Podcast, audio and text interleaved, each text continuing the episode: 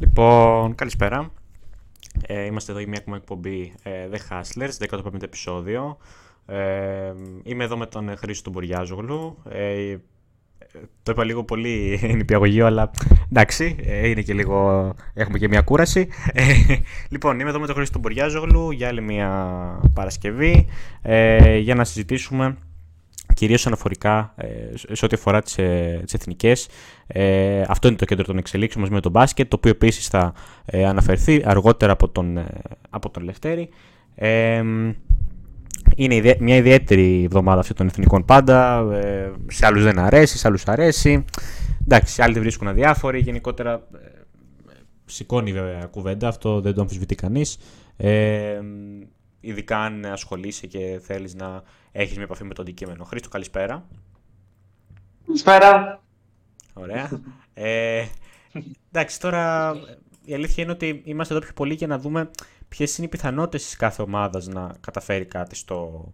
Ε, να πάρει την πρόκριση τέλος πάντων στο κάθε, ε, στον κάθε όμιλο. Ε, παρατηρούμε τον κάθε όμιλο ξεχωριστά σήμερα και κρίνουμε ανάλογα ε, ποια είναι η κατάσταση. Δηλαδή, ε, ποια, ε, ποια ομάδα έχει ποιες πιθανότητες και που κρίνουμε τέλος πάντων ότι υπάρχει. Που, που έχει μαθηματικά εννοείται ε, κρυθεί το πράγμα και που θεωρούμε ότι υπάρχει περιθώριο για ε, για τέλος πάντων αμφιλεγόμενες προκρίσεις κτλ. Λοιπόν, ε, Χρήστο, Καταρχάς, είδαμε χθες ε, λίγο από δεύτερη. Όχι από δεύτερη, από τόσο, πρώτη αγωνιστική αυτής της ε, διακοπής. Ε, μπορώ να πω ότι είδαμε ωραία μάτς, είδαμε το Ουγγαρία-Βουλγαρία που είχε ένα ενδιαφέρον, είδαμε, ναι. εντάξει, η Κύπρος ούτε όλες ήταν τελειωμένη υπόθεση, ε, είδαμε ναι. μπορώ να πω και το Λουξεμβούργο που παρότι κέρδισε δεν κατάφερε να πάρει μαθηματικά την πρόκριση. Νομίζω... στεναχώρησε λίγο. Ναι, μα στεναχώρησε λίγο. Θα μου πεις και εσύ, έτσι σαν εισαγωγή, αν σε ενδιαφέρει λίγο το χθεσινό. Ε, η χθεσινή ημέρα γενικότερα, αν έχει mm. κάποιο ενδιαφέρον. Ναι, ε, νομίζω ότι από τις χθεσινές, οι χθεσινές αναμετρήσεις ε, που είδαμε, οι περισσότεροι θέστηκαν σε αυτό το παιχνίδι του Λουξεμβούργου ε, και γενικότερα στον όμιλο στον οποίο βρίσκεται ε, με την Πορτογαλία και τη Σλοβακία να είναι κυρίαρχες ομάδες. Γενικώ όλοι είμαστε υπήρχαν προεκπλήξεις όταν το Λουξεμβούργο ξεκίνησε να παίρνει τόσο θετικά αποτελέσματα και να καταφέρει να ανεβαίνει βαθμολογικά.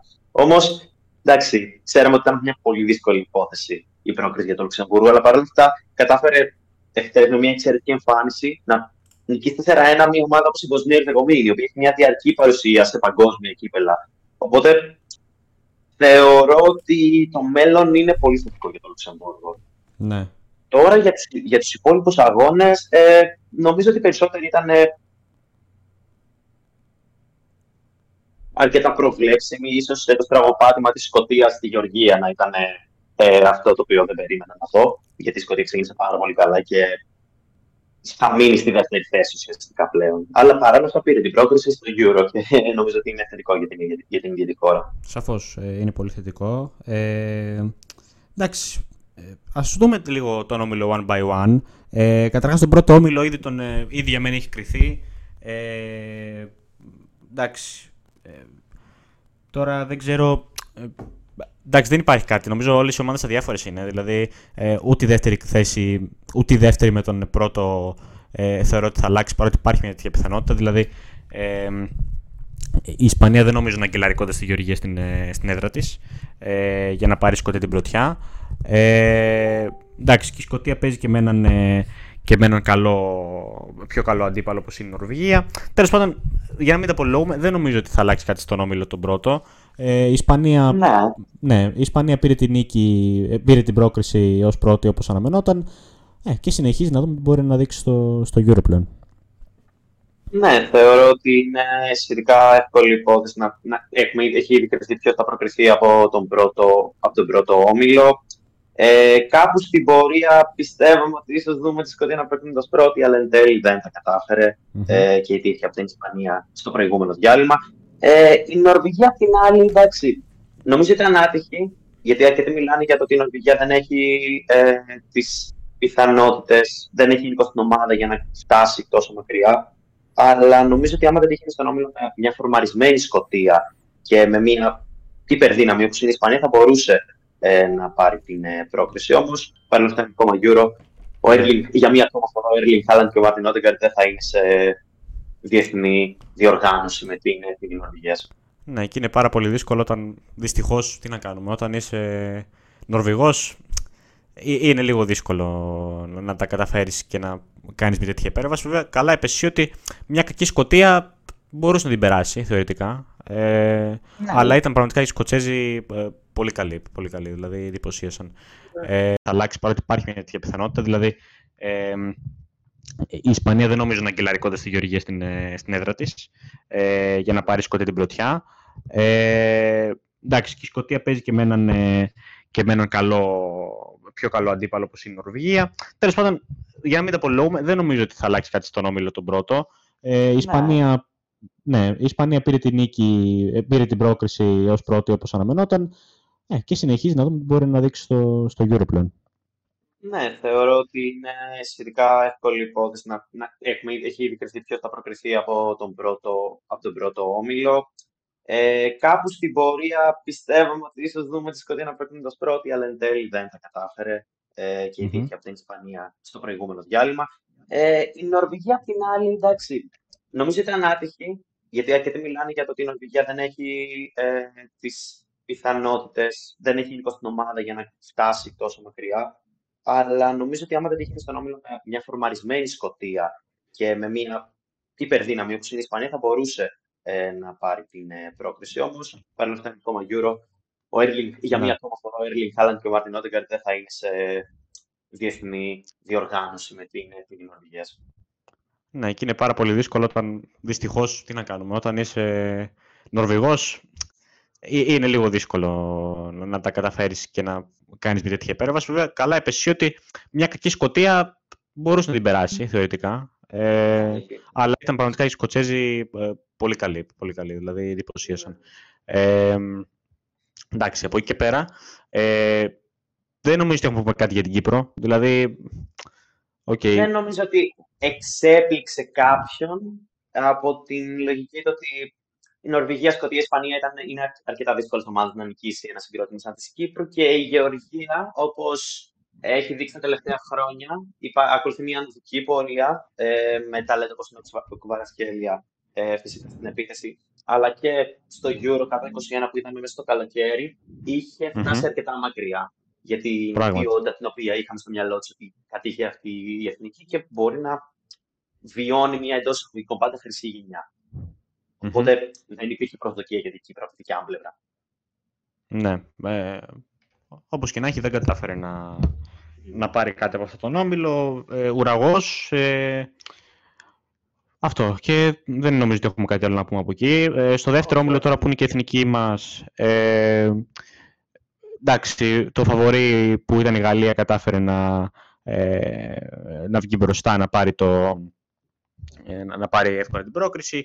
Η Ολλανδία από την άλλη, παρότι βλέπουμε ότι ισοβαθούμε την εθνική μας, στην πραγματικότητα έχουν το υπερπροβάδισμα, καθώς έχουν ένα μάτς περισσότερο και εννοείται ένα από τα δύο με το Γιβραλτάρ, οπότε καταλαβαίνετε ήδη ότι η εθνική μας έχει μηδενικές πιθανότητες. Δηλαδή, ο μόνος τρόπος να περάσει η εθνική μας μαθηματικά μιλώντας είναι να ετηθεί η Ολλανδία και στα δύο παιχνίδια και η εθνική ε, να πάρει το οτιδήποτε ε, κόντρα, στην, ε, ε, κόντρα στη Γαλλία, έτσι.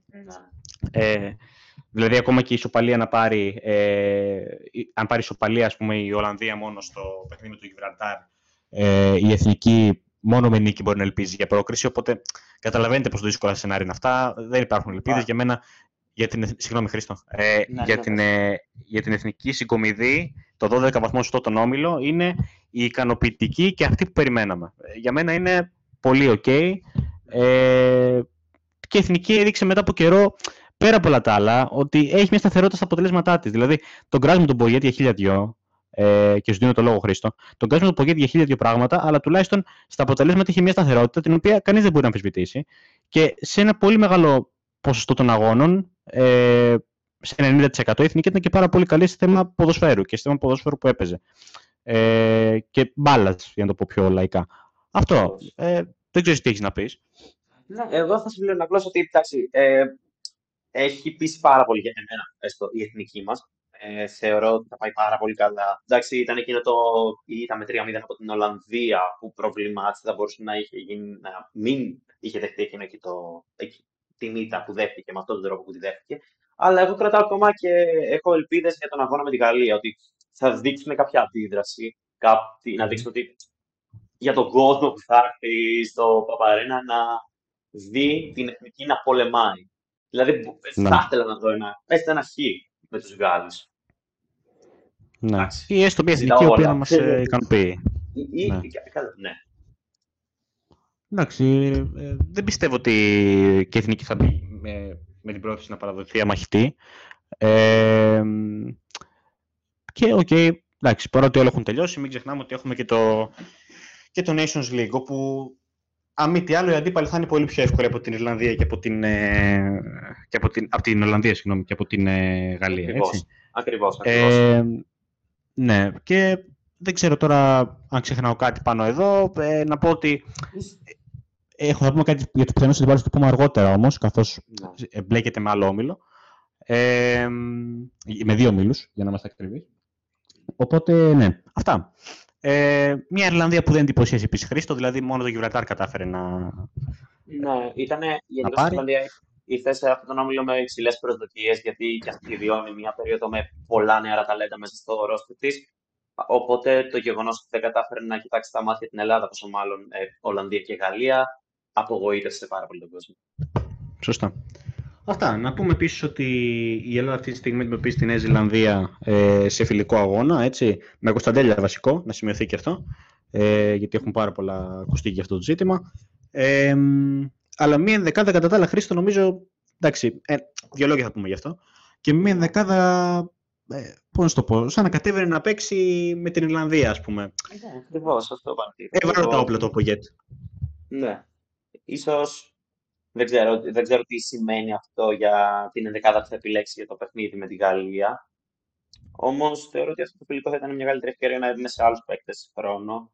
Αλλά νομίζω ότι ο Πογέτη ξέρει καλύτερα από εμάς τι θέλει να κάνει με την εθνική του. Εντάξει, μπορείς ναι. να συνειδητοποιήσει ότι παίκτες όπως ο Ιωαννίδης και ο Ρέτσος, θα πω εγώ, mm-hmm. ότι ίσως τους προετοιμάζει όντως για την ε, Γαλλία. Θέλω να πιστεύω. Η αλήθεια είναι ότι. Ναι, έχεις δίκιο. Η αλήθεια είναι ότι ο Ανίδης ε, ως φορ ταιριάζει πιο πολύ στο, στον αγώνα με τη Γαλλία, καθώς θα βγει και με την περιοχή παραπάνω από το Γιακουμάκης. Δηλαδή, ο Γιακουμάκης είναι πιο πολύ φορ περιοχής πλέον. Ε, ναι. Ξεκάθαρα.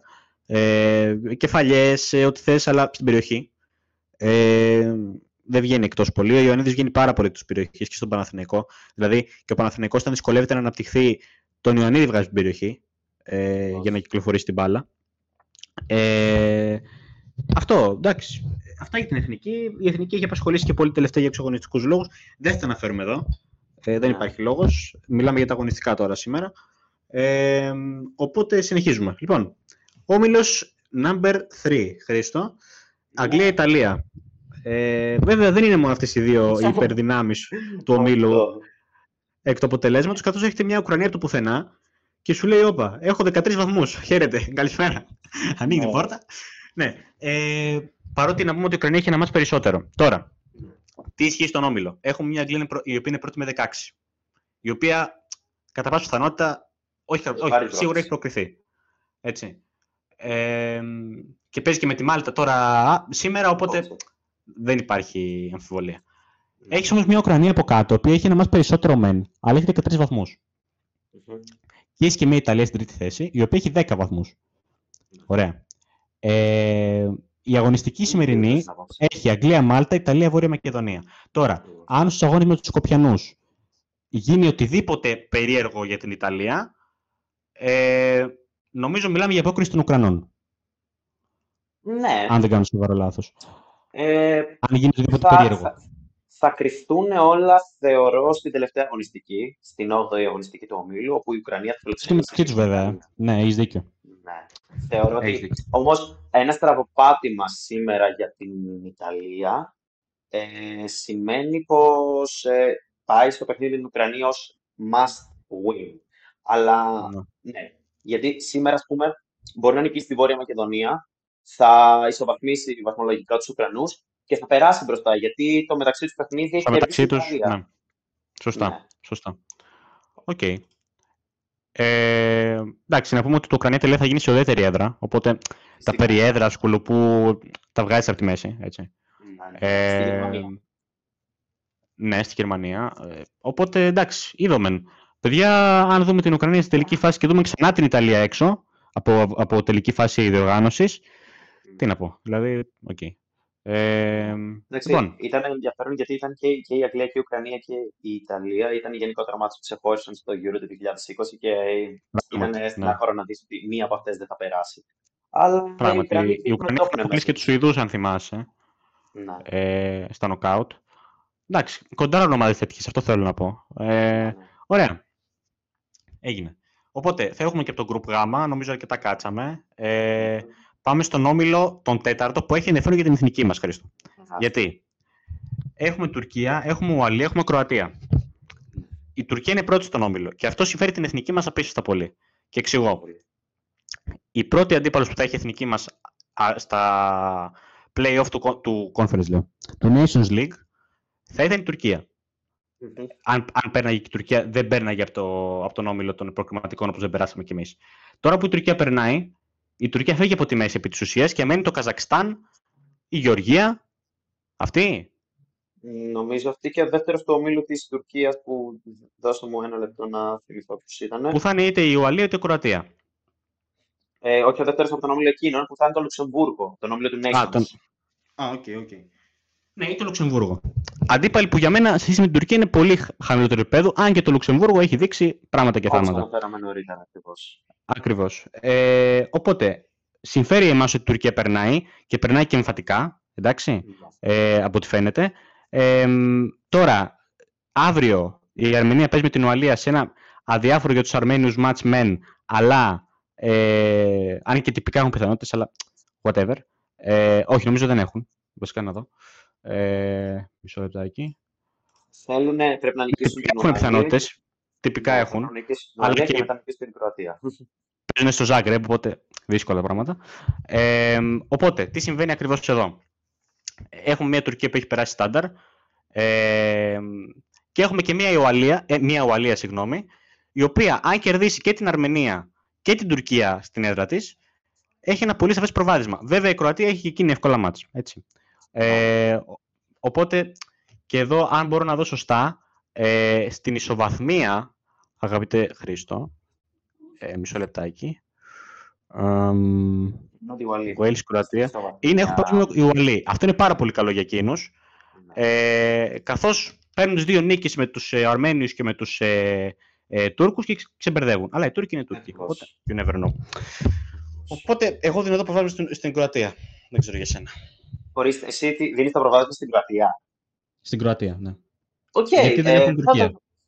Ναι, εγώ θα το δώσω στην Ουαλία, γιατί πιστεύω ότι από το πουθενά ξανά. Θυμάμαι να παρακολουθώ αυτό το όμιλο από τη στιγμή που ξεκίνησε μετά το παγκόσμιο και έβλεπα ότι η Ουαλία ναι. δεν ξεκίνησε καλά. Υπήρχε 2-4 από την Αρμενία. Όμως μετά ξαφνικά έκανε ένα 3-60 πήρε νίκη κόντρα στην Κροατία.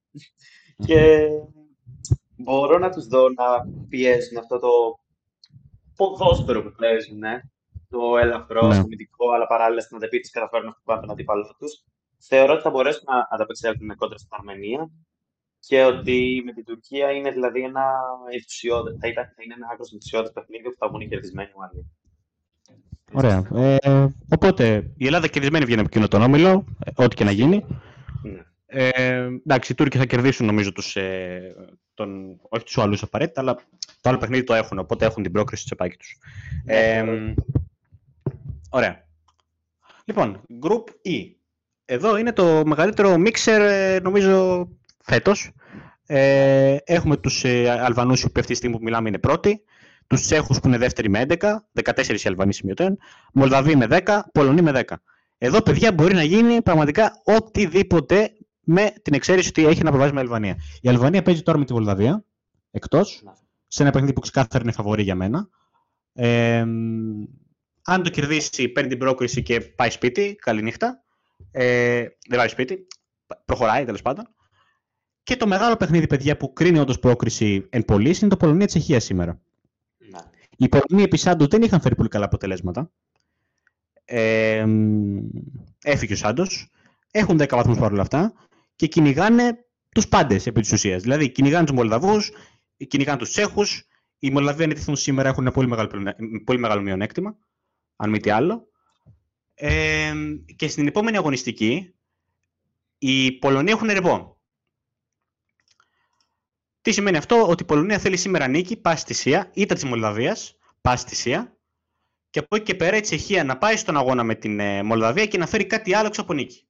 Ναι. Αυτά, είναι τα, αυτά είναι τα στοιχεία για αυτόν τον όμιλο. Ναι. Νομίζω ότι ο μεγάλος κερδισμένος του ομίλου είναι η Αλβανία με διαφορά. Έχει καταφέρει να κάνει κάτι αρκετά με ομάδε όπως η Τσεχία και η Πολωνία. Να έχει καταφέρει με τι. Και το έχεις ξανακάνει, Χρήστο, ε; Mm. Ακριβώς. Ε, Γενικώ. Πάλι για Euro. Ναι. Ε, νομίζω ότι θα έχει μεγάλο ενδιαφέρον με την Αλβανία ξανά σε ευρωπαϊκή διοργάνωση. Νομίζω ότι εντάξει, εκτός έδρας, παρατηρώντας τις αναμετρήσεις της, πέρα από τα Φερόε, νησιά Φερόε, έχει και ισοπαλία με τη Τσεχία και ήττα από την Πολωνία. Οπότε ίσως mm-hmm. με τη Μολδαβία θα ζοριστεί απόψε. Βρίσκεται στο 20 λεπτό σχεδόν ε, η αναμετρήση μεταξύ των δύο. Αλλά παραμένει για μένα ότι απόψε θα έχει λήξει υπόθεση πρόκριση για την Αλβανία. Ok. Okay. Ωραία. Ε, Όντως η Αλβανία έκανε ένα πολύ μεγάλο βήμα. Ε, και εντάξει, νομίζω, αν έβλεπες στον Όμιλο πριν ε, δύο χρόνια, ε, θα έλεγες τα φαβορή είναι ξεκάθαρα. Θα έλεγες ωραία, Πολωνία, Τσεχία, περάστε. δεν θα, δεν νομίζω να υπάρχει αμφιβολία από αυτού.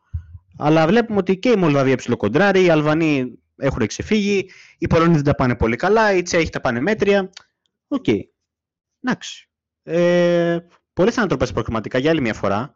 Ε, εντάξει, τα φερό, ε, εννοείται ουραγή, δεν νομίζω ότι περιμένουμε κάτι άλλο. Ναι, ε, μόνο μια φορά τα είδαμε. Φερό ένα μην ουραγή. Ναι, ισχύει. και δεν πήγε πολύ καλά αυτό.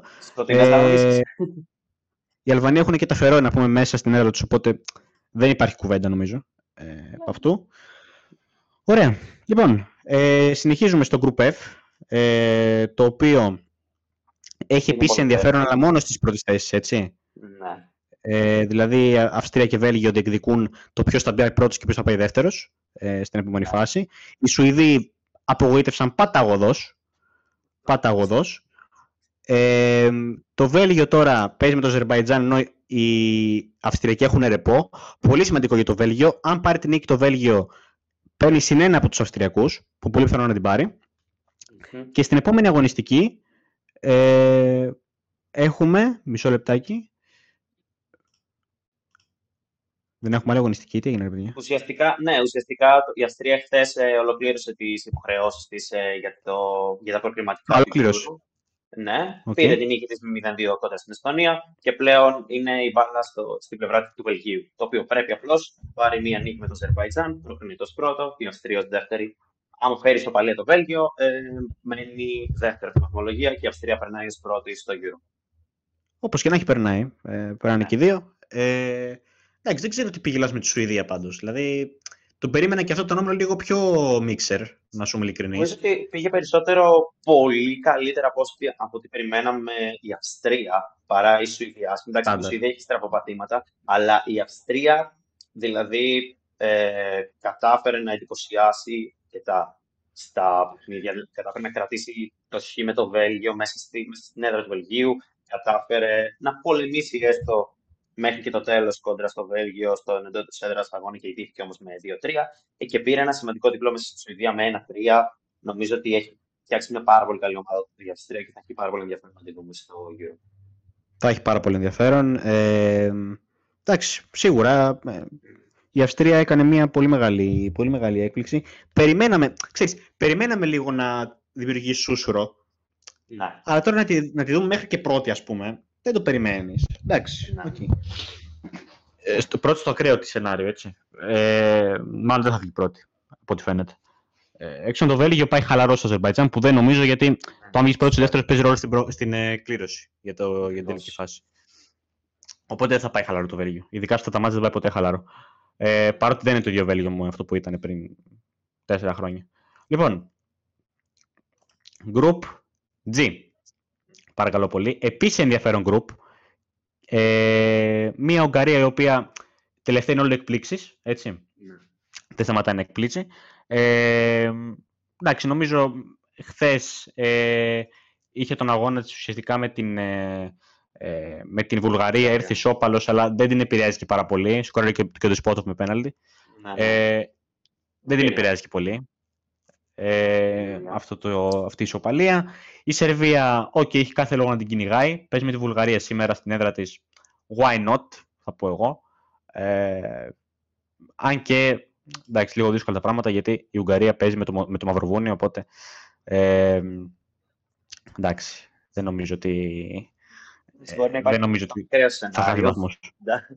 Ε, η Σερβία να στραβοπατήσει με την ε, Βουλγαρία και το Μαυροβούνιο να πάρει το διπλό κόντρα στην Ουγγαρία. Αυτό θα, αυτό θα είναι ακραίο. Αυτό θα, ναι.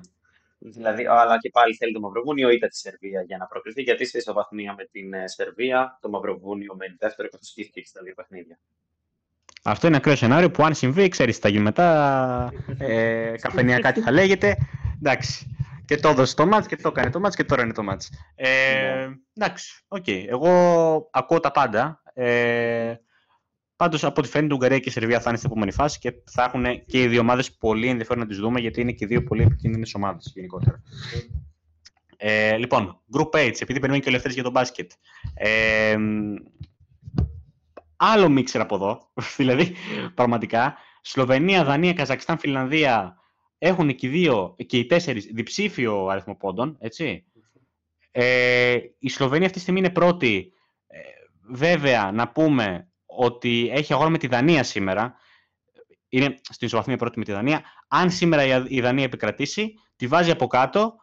Ε, ενώ το Καζακστάν μάλιστα παραμονεύει και αυτό. Έτσι. Ναι, το λοιπόν, νίκησε νωρίτερα σήμερα το Σαν Μαρίνο με 3-1 και ουσιαστικά να πούμε εδώ πέρα ότι σε περίπτωση που το Καζακστάν τερματίσει πρώτο ή δεύτερο και πάρει την πρόκριση, ε, επειδή ήταν και αυτό μία από τις υποψήφιε χώρες τι οποίες αντιμετώπιζε η Ελλάδα στα, για το τέτοιο, για το Nations League. Αν προκριθεί απευθεία, στη θέση του, ε, για, για τα προκληματικά του Nations League, ε, άμα προκριθεί το Καζακστάν απευθεία, στη θέση του παίρνει το Αζερβαϊτζάν. Ωραία. Στα... Νομίζω πολύ πιο βολικό. Οπότε, οπότε θα ενδιαφέρει την Ελλάδα μία πρόκριση του Καζακστάν. Θα την ενδιαφέρει, θα την ήθελε σίγουρα. Ε, Εντάξει, είναι, εδώ μπορεί να γίνουν πάρα πολλά πράγματα νομίζω. Ε, ναι, ναι. δηλαδή, αν οι Δανείοι κερδίσουν και Σλοβαίνους και Ιρλανδούς, δεν υπάρχει κουβέντα. Εντάξει, περνάνε 100%. Ε, ενώ οι Καζάκοι έχουν μια δύσκολη αποστολή μετά, γιατί πάνε στη Σλοβενία. Ε, και εκεί κρίνονται όλα επί Δηλαδή, για μένα οι Δανείοι θα περάσουν, ε, θα πάρουν εύκολα δύο νίκες. Ε, όχι εύκολα με τη Σλοβενία, αλλά θα πάρουν πιστεύω την νίκη, γιατί είναι πολύ τυπική η Σκανδιναβία τέτοια. Ε, οπότε θα πάρουν τη νίκη ε, και μετά θεωρώ ότι το Καζακστάν με τη Σλοβενία θα παίξουν ένα πολύ σημαντικό τελικό. Ε, εκεί θα κρυθεί. Ναι. Αυτή είναι η δική μου εικόνα. Λοιπόν, προχωράμε. Πρώτο τελευταίος όμιλος, Group I. Ε, Ελβετία, Ρουμανία, Ισραήλ, Κόσοβο. Και, και εδώ, Χρήστο, έχουμε διψήφιο αριθμό πόντων. Ε, όλοι παίξαν ποδόσφαιρο δηλαδή. Ακόμα και η Λευκορωσία έχει 6 βαθμούς. Ναι. Δηλαδή μεταξύ τους πάνω κάτω από εδώ, από εκεί, κόψε ράψε, όλοι χάσανε. Αυτό, αυτό μου λέει η τεχνολογία. Ναι. Ε, δεν είχαμε αγώνα νομίζω σε αυτό το παράθυρο, έτσι. Αν ε, είχαμε δύο συμπληρωματικούς αγώνες. Συμπληρωματικούς, μπράβο. Το Ισραήλ είχε δύο αγώνες που να παίξει. Ιτήθηκε από το Κόσοβο 1-0 την Κυριακή που μας πέρασε. Την Τετάρτη έφερε ισοπαλία 1-1 με την Ελβετία. Και ουσιαστικά έβαλε φωτιά περισσότερο στην κορυφή του ομίλου παρά στις ελπίδες πρόκρισή του. Νομίζω ότι η Ελβετία και η Ρουμανία θα είναι οι χώρες που θα προκριθούν, έχουν, πώς το λένε, είναι αίτητες και οι δύο στον όμιλο και ουσιαστικά θα κρυφθούν όλα στην τελευταία αγωνιστική, όπου θα αντιμετωπιστούν μέσα στη Ρουμανία. Ελβετία και Ρουμανία. Ναι. Και το Ισραήλ-Ρουμανία θα παίξει πολύ μεγάλο ρόλο ε, που έχουμε ναι, αύριο. Ίσως, μπορεί να αλλάξει τη. Δηλαδή, ενδεχόμενη νίκη του Ισραήλ ε, ταράζει τα ναι. νερά, νομίζω. Ναι, ε, γιατί μετά το Ισραήλ παίζει την Ανδόρα, το λέω, κατάλαβες. Δηλαδή, έχεις μια σίγουρη νίκη εκεί. Mm. Οπότε, ok. Okay. Εντάξει. Ναι. Ωραία. Ε, εδώ δεν την έχει την Ανδόρα που βλέπω, δηλαδή δεν την έχει ως έκτη εδώ. Anyway, α, τώρα την εμφανίσω. Ok. Okay. Είναι όμως, ναι. Ωραία.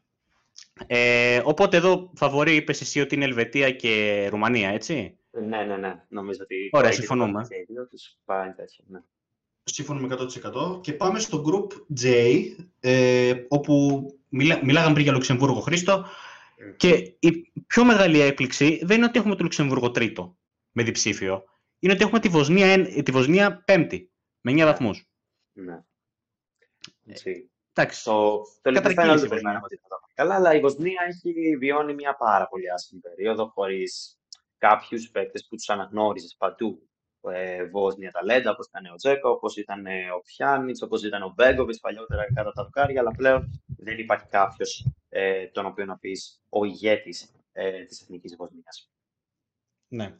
Ε, ένα Λουξεμβούργο τώρα, για να πάμε και εκεί, ε, το οποίο εφόσον, μάλλον, εφόσον δεν προκριθεί, που δεν θα προκριθεί, γιατί μαθηματικά δεν προκρίνεται πλέον παρά τη χθεσινή ναι, του ναι. εντυπωσιακή νίκη, ε, πέφτει πάνω στην Ελλάδα στο Nations League. Ε, Στα δικά της play-off, τέλος πάντων. Ε, οπότε θα το δούμε και εκεί, να δούμε τι μπορεί να, να δείξει. Περίεργη ομάδα γενικά, αλλά έχει κάνει πάρα, πάρα πολλές εκπλήξεις και δεν θα εκπλαγώ καθόλου αν τη δω ε, στο Euro. Εντάξει, σίγουρα Σλοβακία-Πορτογαλία είναι στην επόμενη φάση λοιπόν. Ε, οι Πορτογάλοι πάνε για το απόλυτο. Αυτό, ναι. αυτό θα έλεγα ότι έχει μια ειδική αναφορά στους Πορτογάλους ε, του αυτό που έχουν 9 στα 9 και πάνε για το 10 στα 10. Πολύ σωστά. Είναι ομάδες στην ιστορία που έχουν καταφέρει 10 στα 10. Και έχουν τους Ισλανδούς στο εντό έδρας, οπότε είναι πάρα πολύ πιθανό να γίνει αυτό. Αν και θα πάνε χαλάρι. Ε, οπότε ναι, αυτά. Οπότε εντάξει, νομίζω βάλαμε λίγο νομίζω δώσαμε λίγο στον κόσμο να καταλάβει ότι έχει και ένα ψηλό ενδιαφέρον το, το Euro και τα προγραμματικά του και εθνικές γενικότερα. Γιατί έγιναν πολλές ανατροπές. Και. Εντάξει. Σίγουρα. Ε, πριν ναι. προχωρήσουμε, να αναφέρω ότι η Αλβανία βάλε γκολ. Οπότε. Μάλλον η υπόθεση πρόκριση έχει κλείσει για την Αλβανία σε αυτόν τον όμιλο. Οπότε ναι, τελειώνουμε. Εντάξει, παίζει και με τη Μολδαβία, ε, εκτός έδρας. You never know. Ε, εντάξει, ok. Okay. Ωραία. Οπότε φεύγουμε από τις εθνικές και πάμε στο Λευτέρη που είναι μαζί μας τώρα. Λευτέρη, είχαμε διαβολοβδομάδα στην Ευρωλίγκα. Έτσι. Ε, δύο στα δύο για τον Ολυμπιακό. Ο Παναθηναϊκός ε, επιχειρεί και αυτός να κάνει το ίδιο. Ε, παίζει σήμερα ε, κόντρα στην ε, Virtus Bologna. Ε, Καταρχάς, να μου πεις από τον Ολυμπιακό τι είδαμε και τι παρατηρήσεις εσύ, για να προχωρήσουμε μετά και στον Παναθηναϊκό. Ε, ξεκινάμε λοιπόν με την διαβολοβδομάδα που είχαμε. Ήδη έχουμε ένα 3 στα 3 όπως περίπου και εσύ ε, και μένει να δούμε τι θα κάνει σήμερα ο Παναθηναϊκός στο εντός έδρας παιχνίδι απέναντι στη Βίρτους και πηγαίνοντας στα του Ολυμπιακού είχε δύο αναμετρήσεις, μία εντός και μία εκτός έδρας. Η πρώτη αναμέτρηση ήταν την ε, τρίτη εκτός έδρας απέναντι στη Μακάμπη και η δεύτερη αναμέτρηση ήταν ε, εχθές ε, απέναντι στον ε, Ερυθρό Αστέρα στο ΣΕΠ. Και ουσιαστικά πιστεύω ότι είδαμε δύο αναμετρήσεις οι οποίες ε, ήταν δεζαβού με τον Ολυμπιακό και στις δύο να παίρνει ένα αρκετά μεγάλο προβάδισμα από τους αντιπάλους του και εν τέλει στο τέλος να το χάνει αυτό και να ε, καρδιοχτυπά για το τι θα μπορούσε να συμβεί στο τέλος. Ξεκινώντας λοιπόν από το παιχνίδι με τη Μακάμπη, είδαμε τον Ολυμπιακό να επικρατεί με 74-79, έχοντας ε, ως κορυφαίο τον ε, Πίτερς, ο οποίος πέτυχε 13 πόντους και ταυτόχρονα μάζεψε 8 rebound και μοίρασε 3 assist και είχε άξιο στην παραστάτη του τον ε, Walkup με 13 πόντους, 6 rebound και 4 assist.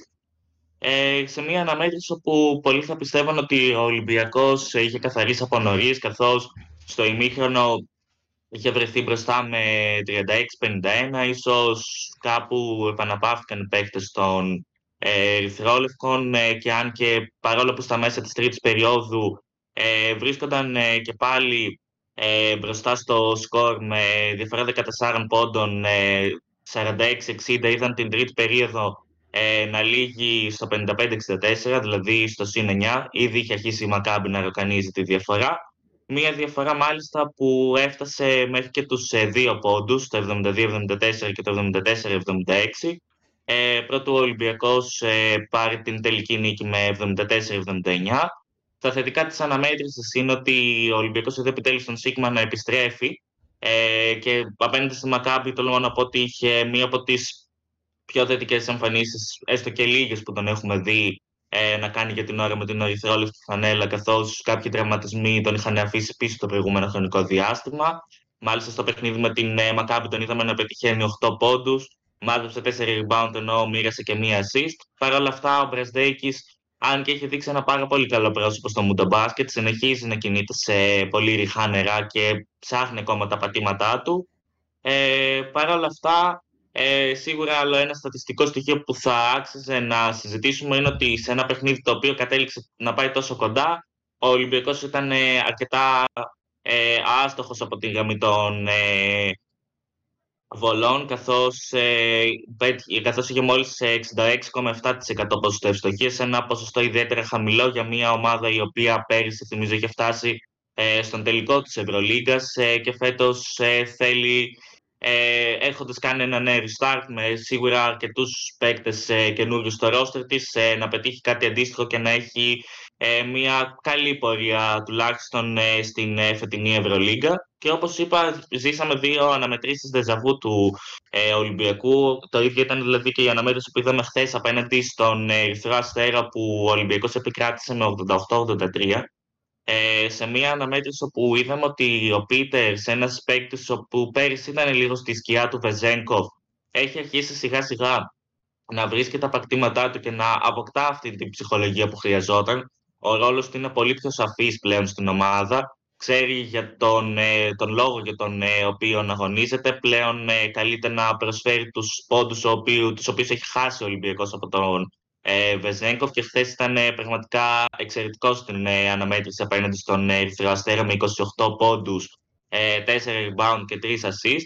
Ε, είχε πολλούς άξιους συμπαραστάτες. Αν έπρεπε να ξεχωρίσω έναν και να τον βάλω δίπλα του, σίγουρα θα ήταν ο Μουσταφά Φαλ με το υπέροχο double-double που πέτυχε με 14 πόντους, 14 rebound και 3 assist. Πραγματικά ε, κυριάρχησε κάτω από τα αντίπαλα καλάθια και βοήθησε σημαντικά ε, στο να φτάσει ο Ολυμπιακός στην τελική νίκη. Ε, Παρ' όλα αυτά και σε αυτήν ε, την ε, αναμέτρηση ο Ολυμπιακός είχε φτάσει να προηγείται για άλλη μια φορά με 15 πόντους και είδαμε την ε, τρομερή ευστοχή από τα 6,75 τον Νέντοβιτς που σταμάτησε χθες στους 26 πόντους και Τεόντοσιτς που σταμάτησε στους 15 να κάνει τον Ολυμπιακό για να καθιορτυπήσει για, για άλλη μια φορά ε, στα τελευταία λεπτά της αναμέτρησης. Παρ' όλα αυτά τελικά κατάφερε να φτάσει ε, στην επικράτηση με 88-83 σε μια αναμέτρηση όπου πάλι ο Ολυμπιακός παρατήρησε ότι είχε ένα ακόμη χαμηλότερο ποσοστό από αυτό που είχε με τη Μακάμπη. Ε, δηλαδή είχε 62,5 έναντι του 66,7% που είχε από τις, ε, στις βολές στο παιχνίδι κόντρα στη Μακάμπη. Σίγουρα είναι ένα στοιχείο που πρέπει να προσέξουν οι παίκτες του Μπαρτζόκα καθώς ε, οι βολές είναι εξαιρετικά κρίσιμες ειδικά σε παιχνίδια όπου κρίνονται σε διαφορές όπως οι διαφορές που κρίστηκαν τα παιχνίδια του Ολυμπιακού όπου αμφότερα κέρδισε ο Ολυμπιακός με διαφορά 5 βαθμών. Ε, σε μια αναμέτρηση όπου ο Σίγμαν και είχε δείξει μια πολύ καλή εικόνα στο παιχνίδι με τη Μακάμπη κινήθηκε πάλι σε ριχά νερά ε, όπως και ο Μπρασδέκης. Ο Ολυμπιακός συνεχίζει να δοκιμάζεται από τραυματισμούς, αξίζει να σημειώσω, καθώς ε, είχε τον ε, τραυματισμό του Γκος, ο οποίος θα μείνει εκτός τελικά για τέσσερις εβδομάδες. Παρ' όλα αυτά, στα θετικά νέα είναι ότι ε, από την Δευτέρα που μας έρχεται θα μπει, στο, θα μπει κανονικά στις προπονήσεις ο Μιλουτίνοφ, το οποίο σημαίνει ότι θα έχει επιτέλους κάποιον δίπλα του ο ε, Φάλ και μένει να δούμε με τον Μακίσικο, ο οποίος απουσιάζει εδώ και αρκετό χρονικό διάστημα. Όπως δήλωσε ε, χθες ο Γιώργος Μπαρτζόκας, πιθανότατα την επόμενη Δευτέρα να μπει και εκείνος στις προπονήσεις. Σίγουρα όμως η προσαρμογή του θα είναι πιο αργή από του Μιλουτίνοφ, καθώς έχει λείψει μεγάλο χρονικό διάστημα. Και θυμόμαστε όλοι ότι ε, την φορά που ουσιαστικά ο Ολυμπιακός προσπάθησε να ρισκάρει στο Super Cup βάζοντας τον μέσα κατάφερε να αγωνιστεί ο Μακίσικ μόνο για 6 λεπτά με αποτέλεσμα ακόμα μέχρι σήμερα να μην τον έχουμε δει να αγωνίζεται από τότε. Ε, ο τραυματισμός του Γκος, όπως προείπα πριν, ε, θα φέρει μεταγραφικές κινήσεις στον Ολυμπιακό. Το δήλωσε χθες μάλιστα και ο Γιώργος Μπαρτζόκας, ο οποίος ανέφερε ότι ο Ολυμπιακός βρίσκεται στην αγορά, δεν θα βιαστεί με να κάνει κίνηση. Παρ' όλα αυτά βρίσκεται στην αγορά για την απόκτηση ενός παίκτη για την ε, θέση του Γκος, ο οποίος θα χρειαστεί να λείψει για ένα μήνα και σίγουρα το βάρος αυτό δεν μπορεί να πέσει όλο στον ε, Walkup, καθώς υπήρξαν αναμετρήσεις τις οποίες παρακολουθήσαμε και είδαμε τον ε, World Cup να βγάζει μια κούραση, γιατί η αλήθεια είναι ότι ο Γκος είχε περάσει άλλον έναν τραυματισμό. Είχε λείψει τότε για δύο εβδομάδες και είχε πέσει όλο το φορτίο στις ε, πλάτες του ε, World Cup εκείνη την ε, περίοδο και σίγουρα ο Ολυμπιακός θα κινηθεί και για ένα ε, ψηλό που θα αγωνίζεται κατά κύριο λόγο στην ε, θέση 4. Ο Σίγμα για την ώρα δεν έχει πείσει με αυτά που μπορεί να προσφέρει. Ε, ακούγεται αρκετά έντονα ε, το όνομα του Φίλιπ Πετρούσεφ, ο οποίος ε, αυτή τη στιγμή βρίσκεται στους Sacramento Kings, οι οποίοι δεν τον υπολογίζουν. Ε, βρίσκεται στη θηγατρική της ομάδα πλέον στην ε, G League και αναμένεται να δούμε εάν ε, η λύση του συμβολέου του θα φέρει κάποιες εξελίξεις και πιθανότατα τον ερχομό του στον στους ερυθρόλευκους όπως ε, θέλουν τα σενάρια. Σίγουρα λοιπόν κρατάμε ότι ο Ολυμπιακός ε, χρειάζεται παίκτες, φαίνεται αυτό από τα σημεία και χρειάζεται και δουλειά, φαίνεται αυτό από το γεγονός ότι σε παιχνίδια τα οποία ήταν πραγματικά δικά του πήγε να ε, τα χάσει μέσα από τα χέρια του. Παρ' όλα αυτά, ευτυχώς για τον ίδιο, σε κανένα από τα δύο παιχνίδια ε, δεν γνώρισε τελικά την ήττα και για την ώρα πάει σίγουρα για έναν παίκτη ο οποίος πιστεύω ότι μέσα στις επόμενες εβδομάδες θα ανακοινωθεί για να αντικαταστήσει ε, τον Γκος και να μην πέσει για άλλη μια φορά πάνω στις πλάτες του Γόκαπ το βάρος της ε, ομάδας στην ε, θέση των Playmaker. Ok. Okay. Ε, για τον Παναθηναϊκό τώρα, ε, εντάξει, δεν ξέρω αν εσύ τα χαρακτήριζες και λίγο πύρρειο νίκη με τις Δεν ξέρω τι γνώμη έχεις. Σίγουρα ήταν μια αναμέτρηση που σε καμία περίπτωση ε, καμία από τις δύο ομάδες δεν μπόρεσαν να πάρει αυτό το ε, προβάδισμα που είχε ο Ολυμπιακός. Είπα ότι στις προηγούμενες αναμετρήσεις το Ολυμπιακός είχε χτίσει διαφορά μέχρι ε, και 15 βαθμών. Παρ' όλα αυτά, ε, εδώ είδαμε μια αναμέτρηση όπου οι δύο ομάδες ήταν εξαιρετικά κοντά στο σκορ από την αρχή μέχρι και το τέλος ε, του παιχνιδιού. Ε, η Ζαλγίρης ε, εναλλασσόταν γενικά μεταξύ τους στο προβάδισμα. Η Ζαλγίρης έφτασε να προηγηθεί μέχρι και ε, με 5 πόντους ε, στο 25-30 και στο 36-41. Παρ' όλα αυτά, σιγά σιγά ο Παναθηναϊκός άρχισε να ανακάμπτει και στην ε, τρίτη περίοδο το σκορ έγινε 47-46 και ουσιαστικά πήρε πάλι πίσω το ε, προβάδισμα από την ε, Ζαλγίρης για να φτάσει στην ε, τελική επικράτηση με διαφορά ε, μόλις ε, δύο πόντων. Ε, σε μια αναμέτρηση όπου ε, πιστεύω ότι δείχνει ο Παναθηναϊκός ότι έχει βρει τον παίκτη κλειδί του πλέον και δεν θεωρώ ότι το δείχνει μόνο αυτή η αναμέτρηση αλλά και προηγούμενες αναμετρήσεις και η εικόνα του Μίτογλου στο παρκέ. Πραγματικά και αυτά που είχε δείξει με την ε, Εθνική και αυτά που δείχνει τώρα με τον Παναθηναϊκό που σιγά σιγά αρχίζει να προσαρμόζεται δείχνουν ε, σαν να μην απουσίασε ποτέ από τα παρκέρθε στην αναμέτρηση απέναντι στις Αλγύρης είχε μια τρομερή εμφάνιση με 19 πόντους, 6 rebound και 2 assist. Ενώ σιγά σιγά αρχίζει να βρίσκει τα πατήματά του και ο Λούκας ο οποίος ήταν ένα ε, ερωτηματικό το πόσο γρήγορα θα καταφέρει να προσαρμοστεί γιατί βρισκόταν στον Ολυμπιακό είναι λίγο το κλίμα, το πώς θα μπορέσει να προσαρμοστεί άμεσα. Κατάφερε όμως να προσαρμοστεί. Σιγά σιγά τον βλέπω και προσαρμόζεται και πετυχαίνει πόντους για την ομάδα και βοηθάει στο σκοράρισμα. Αυτό για τον λόγο τον οποίο ε, ήθελε να τον αποκτήσει ο Ταμάν. Πέτυχε μάλιστα και 16 πόντους στην ε, αναμέτρηση ε, κόντρα στην ε, Ζαλγίρης. Πάντως ε, σίγουρα ε, η Ζαλγίρης ε, δεν μπορεί σε καμία περίπτωση να συγκριθεί με την σημερινή αντίπαλα του Παναθηναϊκού. Ο Παναθηναϊκός ε, ήταν και αυτός όπως ανέφερε και για τον Ολυμπιακό εξαιρετικά άστοχος, είχε μόλις 58,1% στις ε, βολές, 18 στις 31. Ενώ αντίθετα η Ζαλγίρης είχε 11 στις 14, 78,6, πράγμα που σημαίνει ότι εάν είχε την ευκαιρία να εκτελέσει λίγες περισσότερες βολές, ίσως το παιχνίδι να είχε κρυθεί ε, από αυτό και από την αστοχία του Παναθηναϊκού από την ε, γραμμή της ε, φιλανθρωπίας καθώς ένα μάτι το οποίο κρίθηκε ε, στους ε, δύο πόντους πολλά θα μπορούσαν ε, να είχαν αλλάξει. Και για να φτάσω στο σημερινό παιχνίδι κοντά στην Virtus Bologna η Virtus είναι μια ομάδα η οποία ε, την είδαμε πέρυσι να εμφανίζεται για πρώτη φορά στην Ευρωλίγκα Παρ' όλα αυτά, φέτος έχει καταφέρει να φτιάξει ένα, μια αρκετά καλή ομάδα. Βρίσκεται ήδη με ένα πολύ καλό σερί 6-2 ε, στην ε, τρίτη θέση του βαθμολογικού πίνακα. Ο Παναθηναϊκός βρίσκεται στο 4-4 αυτή τη στιγμή. και σίγουρα δείχνει πλέον να έχει βρει τα πατήματά του και από, την, ε, από τους εικόνους όπου έχει δείξει σε προηγούμενες αναμετρήσεις, οπότε περιμένω στην σημερινή αναμέτρηση κόντρα στην ε, Virtus Bologna ε, μια ε, πραγματικά δυνατή, ένα πραγματικό derby, όπου πιστεύω ότι όπως και το παιχνίδι με τις Αλγύρης θα κρυφθεί στις λεπτομέρειες αν ο Παναθηναϊκός παρουσιαστεί το ίδιο συγκεκριμένο όπως ε, παρουσιάστηκε απέναντι στην ε, Ζαλγκύρης και θεωρώ ότι αυτή είναι μια καλή ευκαιρία να γίνει το 4 στα 4 για τις ελληνικές ομάδες και ο Παναθηναϊκός να εκμεταλλευτεί με τον καλύτερο τρόπο ότι και τα δύο παιχνίδια τα οποία έγιναν μέσα στη διαβολοβδομάδα ήταν μέσα στην έδρα του, οπότε δεν είχε να κάνει κάποιο ταξίδι το οποίο πιθανότατα θα επηρέαζε και θα ε, γέμιζε με κούραση τους ε, παίκτες. OK. Okay. Ε, ωραία.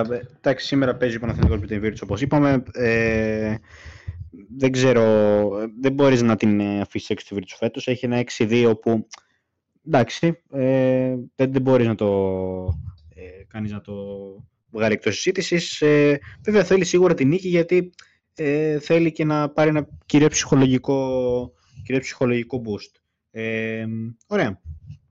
Οπότε ευχαριστούμε πολύ και το Λευτέρη. Ε, να πω επίσης ότι η Εθνική, ε, για να μην πω και ψέματα, ας το τσεκάρω και άλλη μια φορά για να ε, είμαι και 100% σίγουρος. Ε, λοιπόν, η Εθνική, τη στιγμή που μιλάμε τώρα, ε, είναι στο 2-0 με τη Νέα Ζηλανδία. Το πρώτο εγώ πέτυχε ο Κωνσταντέλιας στο, στο 10ο λεπτό, ε, που αποτελεί και το πρώτο του γκολ στην Εθνική αυτό, ενώ στο 30, στο 29 για να είμαι ακριβής, ε, σκόραρε και ο Γιακουμάκης. Οπότε η Εθνική στην ε, Ριζούπολη προηγείται ε, με 2-0 επί της Νέας Ζηλανδίας στο φιλικό αυτό. Ε, ωραία, πάει και αυτό. Ε, οπότε νομίζω ότι κάπου εδώ ήρθε η στιγμή για να κλείσουμε. Μια σύντομη κουμπί σήμερα λόγω εθνικών κυρίως. Ε, δεν είχαμε και τόσα πολλά να πούμε. Ε, από την άλλη εβδομάδα όμως επιστρέφουμε κανονικά με τα πρωταθλήματα την άλλη Παρασκευή. Οπότε νομίζω ότι θα έχουμε εκεί αρκετά πραγματάκια να πούμε, καθώς και στην Αγγλία έχουμε το derby του Manchester, του Manchester λέω, το derby της Liverpool με τη City. Ε, έχουμε και άλλες ενδιαφέρουσες αναμετρήσεις στην Ελλάδα. Ε, το μπάσκετ πάλι ποτέ δεν πάει πίσω, οπότε ε, έχουμε πραγματάκια να πούμε. Αυτά λοιπόν. Ευχαριστώ πολύ Χρήστο και Λευτέρη που ήταν μαζί μου. Ε, ευχαριστώ εσείς που μας ακούτε είτε από το Spotify, είτε από το YouTube, είτε οπουδήποτε. Ε, και να έχετε ένα καλό βράδυ, μια καλή συνέχεια.